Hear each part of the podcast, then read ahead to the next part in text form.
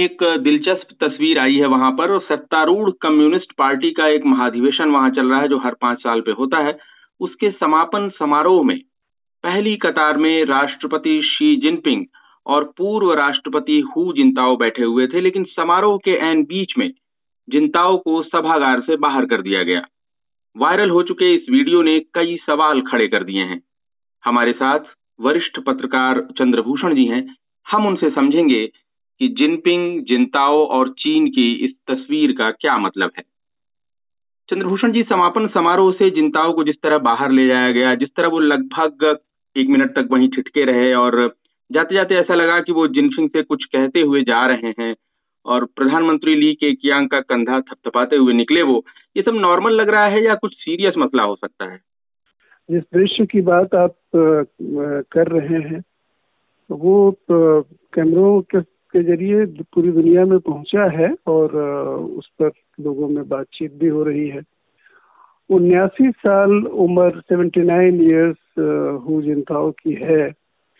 और वो उनके बारे में जो पश्चिमी अखबारों में भी यह बात मौजूद है द गार्जियन में भी है न्यूयॉर्क टाइम्स में भी है, कि जब वो पार्टी कांग्रेस में आए थे पहले दिन भी थोड़ी लड़खड़ाहट थी उनके अंदर।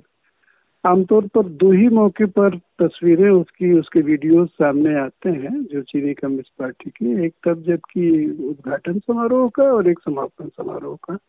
आधे आधे घंटे के लिए एक, थोड़ी देर के लिए कैमरा भीतर जाता है, बाकी समय उनका इंटरनल मामला होता है। तो ये देख थोड़ी सी लड़खड़ाहट उनके चाल में थी। तो ये तो मैं ठीक ठीक नहीं कह सकता कि आ, उनके बाहर ले जाए जाने में स्वास्थ्य का कोई कारण था या इसके पीछे कोई राजनीतिक कारण था। लेकिन बहुत सारी प्रतीकात्मकताएँ चीनी कम्युनिस्ट पार्टी से जुड़ी रहती हैं। तो एक प्रतीक के रूप में इसको ग्रहण किया जा रहा है कि ऐसा है। माना जाता है कि हुजिनताओ का जो कम्युनिस्ट यूथ लीग वहाँ का जो कम्युनिस्टों का जो, कम्युनिस्ट पार्टी का जो युवाओं का संगठन है, उसमें अच्छी पकड़ रही है। तो बार बार जिन तीन गुटों की चर्चा कम्युनिस्ट पार्टी में, चीनी कम्युनिस्ट पार्टी में होती है, एक तो शंघाई ग्रुप की होती है जो कि हमारे यहाँ जैसे बम्बई है, वैसे वहाँ शंघाई है, बड़ा औद्योगिक सेंटर है तो बड़ा कैपिटल का भी सेंटर है तो वो स्वाभाविक रूप से एक सत्ता केंद्र बन जाता है। और एक कम्युनिस्ट यूथ लीग की चर्चा होती है वो भी एक बड़ा पावर ग्रुप के रूप में रहता है। जी। तो ये बात कहीं न कहीं से चल रही है कि कहीं ये हो जनताओं के ज़रिए कहीं कम्युनिस्ट लीग का कोई किसी ग्रुप को ये संकेत तो नहीं दिया जा रहा है कि आगे से बोलने की कोशिश नहीं करना नहीं तो ठिकाने लगा देंगे या जो भी हो। लेकिन फ़िलहाल तो इसका प्रतीकात्मक ही अर्थ है कोई कहीं से चर्चा ये नहीं है कि हु चिंताओं के इर्द गिर्द कोई आ, आ, कोई राजनीतिक बगावत या कोई राजनीतिक विरोध का स्वर ये पिछले दस साल में मैंने एक बार भी नहीं सुना कहीं। जी। लेकिन प्रधानमंत्री ले के कियांग और कुछ वरिष्ठ नेताओं को जो है ये जो घटना हुई है जिंताओ वाली उसके कुछ ही घंटे बाद इन लोगों को कम्युनिस्ट पार्टी की जो सेंट्रल कमेटी है टॉप कमेटी है, उससे बाहर कर दिया गया। और उससे पहले, इस इस महाधिवेशन से एन पहले जो है, दो मंत्रियों को भ्रष्टाचार के मामले में जेल भेज दिया गया था। तो ये जिनफिंग किसी एकदम से किसी तय डिज़ाइन के वजह से कर रहे हैं, ऐसा कि जो विरोधी हैं, उनको निपटा दिया जाए किसी भी तरह से, जो सेंट्रल कमेटी से जो बाहर किया गया, इसका क्या मैसेज है? ये निश्चित रूप से मतलब सेंट्रल कम्युनिस्ट पार्टी की सेंट्रल कमेटी में तो आमतौर पर जाने वाले नेता भी रहते हैं एक कार्यकाल में। इनका उच्चारण ली ख छांग है वहाँ पे बोलते हैं। लेकिन ऐसे लिखा जाता है ली के क्यांग ऐसे क्यू से लिखा जाता है। तो आ, ये इन्होंने दो साल पहले प्रीमियर जो हैं उन्होंने घोषणा ऐसे किया था कि शी चिनफिंग तीसरे कार्यकाल में आ सकते हैं लेकिन मुझे दो ही कार्यकाल रहना है। और इसके बाद सत्ता में नहीं रहना है मुझे। ऐसा उन्होंने घोषित किया था। लो प्रोफ़ाइल आदमी हैं बहुत डट के नहीं बोलते चीज़ों पर काम से काम रखने वाले ऐसे ही उनकी इमेज है। आ, लेकिन ये तो आमतौर पर देखते रहते हैं कि जो एक कार्यकाल वो लोग सत्ता से हटने के बाद भी कम्युनिस्ट पार्टी की सेंट्रल कमेटी में आमतौर पर रहते हैं।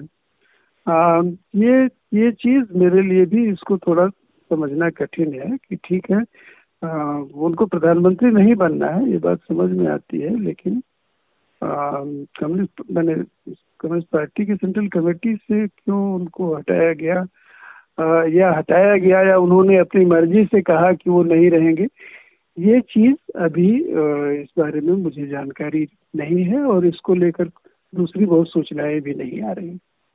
जी। पिछले हफ़्ते जो है बीजिंग में एक पुल पर एक बैनर लहराते हुए एक आदमी की तस्वीर आई और वो, उस पर लिखा हुआ था कि वो स्कूलों और फैक्ट्रियों में जो है स्ट्राइक करें इसकी अपील की गई थी और कहा गया कि जिनफिंग जो है डिक्टेटर हैं उनको हटाया जाए और हम आज़ादी चाहते हैं हम वोट करना चाहते हैं। और वो तस्वीर जो है वो वायरल हो गई एक तरह से जो ब्रिज मैन के नाम से। तो ये जिसका आप ज़िक्र कर रहे हैं, बाहर असंतोष है, वो कितना बड़ा है? क्योंकि कितना बड़ा हो सकता है, क्योंकि चीन की इकोनॉमी जो है, वो सुस्त हो रही है और वहाँ पे बेरोजगारी भी बढ़ रही है प्रॉपर्टी मार्केट जो है हिल चुका है और कोविड का जो सख्त लॉकडाउन है, ये सब ये सब 2012 में जब जिनफिंग राष्ट्रपति बने थे, उससे काफ़ी अलग हो चुका है। तो ये बाहर का जो विरोध है, वो कितना और बड़ा हो सकता है, कैसा लग रहा है? देखिए, अभी कुछ समय पहले जिस तरह से हैनान में हुआ जो बैंक कर्जों के सवाल पर जितना बड़ा विरोध यहाँ तक कि टैंक हम लोगों ने चलते देखा सड़क पर। जो आ, कहीं जनता आंदोलन कर रही है और सड़क पर टैंक चलते जा रहे हैं फायर नहीं किया वो बात अलग है लेकिन टैंक विरोध के सामने टैंक जाते हम लोगों ने देखे हैं। अभी इसी साल देखा है हम लोगों ने। तो सबसे बड़ा इशू तो वहाँ जो जो रियल इस्टेट और हाउसिंग के जो प्रोजेक्ट जो फंसे हुए हैं और उसमें लोगों का पैसा फंसा हुआ है, जैसा हमारा नोएडा एक्सटेंशन है, इस तरह के न जाने कितने नोएडा एक्सटेंशन वहाँ फंसे हुए हैं, जहाँ लोगों का पैसा लगा लगाया हुआ डूब गया। और बड़ी बड़ी कंपनियाँ हैं बड़ा बड़ा कर्जा उठा रखा है, और उसमें इतना बड़ा एक कुछ ही समय पहले उनका ये हाउसिंग वाला एक बैंक डूबा जिस पर अटकिल किया था मैंने। तो ये हाउसिंग और रियल एस्टेट एक बहुत बड़े समस्या वाले सेक्टर के रूप में चीन में उभर कर आया है। दूसरी बात यह है कि जीडीपी पाँच साढ़े पाँच परसेंट ऐसे ही चल रहा है।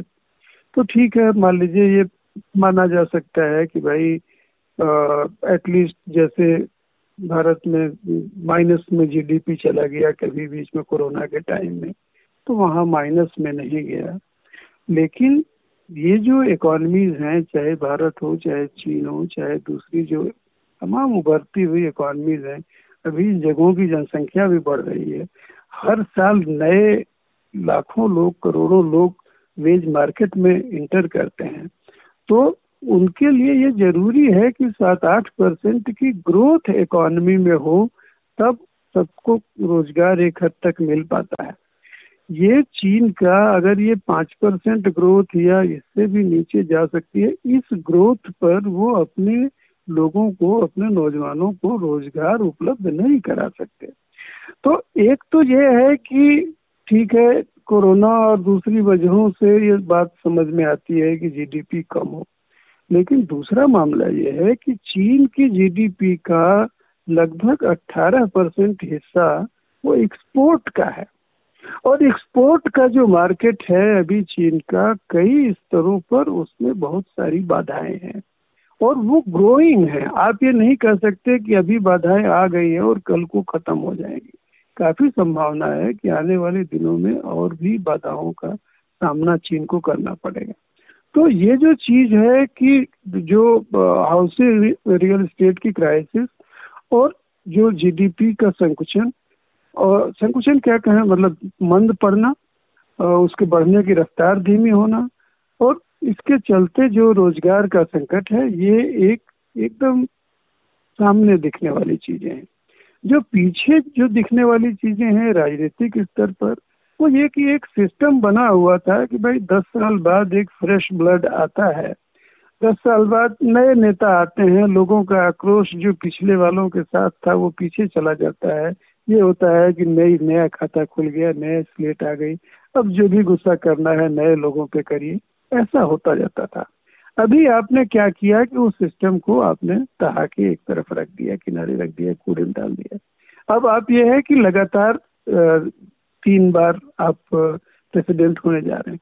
तो जो, जिसको पेंट अप एंगर बोलते हैं, जो दबा हुआ गुस्सा बोलते हैं, वो दबा हुआ गुस्सा उभर के, उछल के जो है चेहरा न नोचने लगे, ये एक काफ़ी बड़ी संभावना है, जो कि वहाँ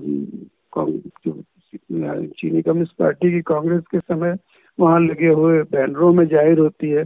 दो एक जगह पर लोगों ने छोटी मोटी आगजनी की भी कार्रवाई किया, ये इन चीज़ों में ज़ाहिर होती है और यही ज़्यादा बड़ी चीज़ें हैं।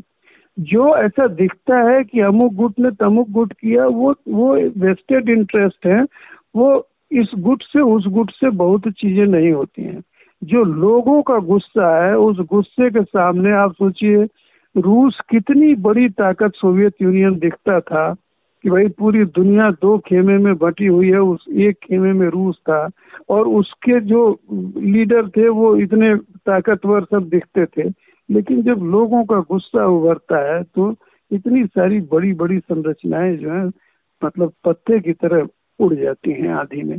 तो असल चीज़ वही है, जो लोगों का आक्रोश है, उसको सेटल कर पाएँगे कि नहीं? क्योंकि जो आक्रोश को संबोधित करने वाला जो सिस्टम अभी तक बना हुआ था, वो सिस्टम डिसमेंटल हो रहा है इस पार्टी कांग्रेस में।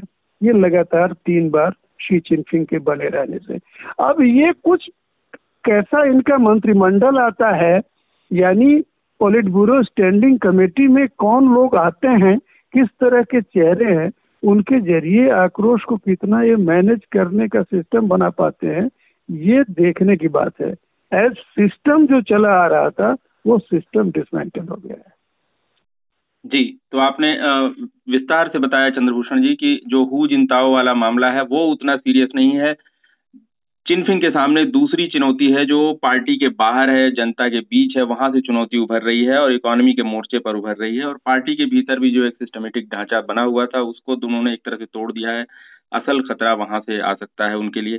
बहुत बहुत धन्यवाद आपका चंद्रभूषण जी विस्तार से जानकारी देने के लिए।